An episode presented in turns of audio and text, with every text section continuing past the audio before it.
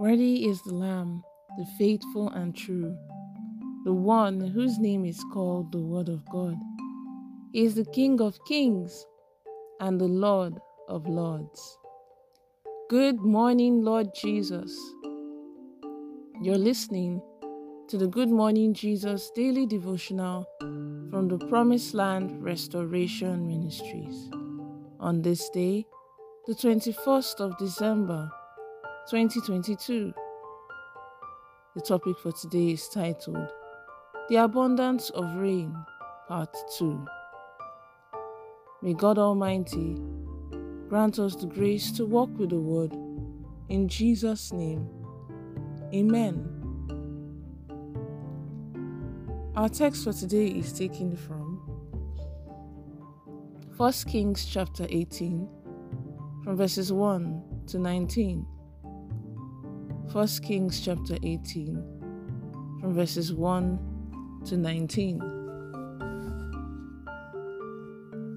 And it says, And it came to pass, after many days, that the word of the Lord came to Elijah in the third year, saying, Go, present yourself to Ahab, and I will send rain on the earth.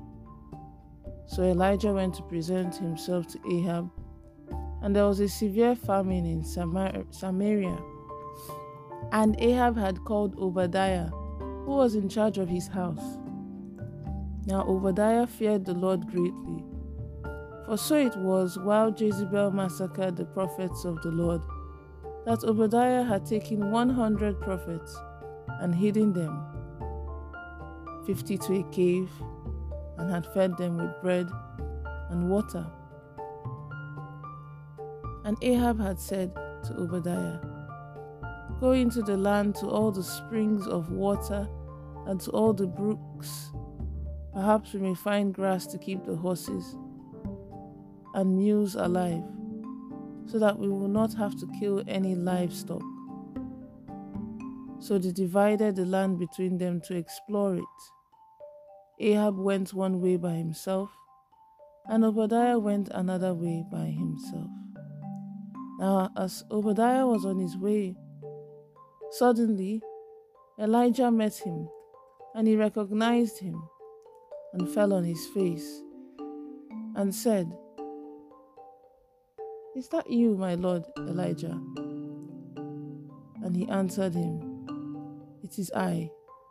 Go tell your master Elijah is here. So he said, How have I sinned that you are delivering your servant into the hand of Ahab to kill me? As the Lord your God lives, there is no nation or kingdom where my master has not sent someone to hunt for you. And when they said he is not here, he took an oath from the kingdom or nation that they could not find you. Now you say, Go tell your master Elijah is here and it shall come to pass, as soon as I am gone from you, that the Spirit of the Lord will carry you to a place I do not know. So when I go and tell Ahab, and he cannot find you, he will kill me. But I, your servant, have feared the Lord from my youth. Was it not reported to my Lord what I did when Jezebel killed the prophets of the Lord? How I hid 100 men of the Lord's prophets, fifty to a cave, and fed them with bread and water. And now you say, Go tell your master Elijah is here. He will kill me. Then Elijah said, As the Lord of hosts lives, before whom I stand, I will surely present myself to him today. So Obadiah went to Ahab, went to meet Ahab and told him, and Ahab went to meet Elijah. Then it happened when Ahab saw Elijah that Ahab said to him, Is that you, O troubler of Israel? And he answered, I have not troubled Israel, but you and your father's house have, in that you have forsaken the commandments of the Lord and have followed the Baals. Now, therefore, send and gather all Israel to me, on Mount Carmel, the 450 prophets of Baal, and the 400 prophets of Asherah who eat at Jezebel's table. And may the Lord bless the reading of his holy word. In Jesus' name, amen. In 1 Kings chapter 16, from verses 23 to 28, the Bible tells us that everything Ahab's father did was put on record for the son and all the people to learn from. But Ahab failed to learn it. But Ahab failed to learn from it and instead allowed himself to be manipulated and influenced by the woman he married, Jezebel. Please listen to me carefully as I say this very loud and clear. When you look at the lives of your parents, as well as those that came before you, and you observe that there were certain things they did against God, you should learn from their mistakes and avoid doing those same things. It was very unfortunate because Ahab had more than enough examples to learn from his father, as well as from other previous kings, but he did not. The Bible says it was nothing for him to walk in the sins of his father, meaning the terrible and evil things he did were normal to him. Now, when you find that you are starting, when you find that you start saying things like, Am I the only one that is doing it? What is Pastor shouting all about? What is the big deal in what I'm doing? It means you see your actions that you are being chastised for as no big deal. Whereas God is grieved and in pain, so also is his servant. Ahab did not only serve and worship Baal, he built a temple for Baal, whereas he did not even build a temple for God. How did how he did much to provoke God to anger. He did much to provoke God to anger, way more than any king before him, and his action pushed God to a corner.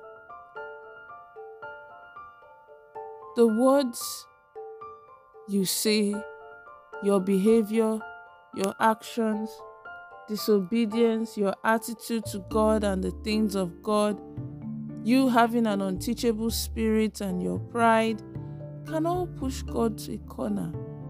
You are dishonoring God.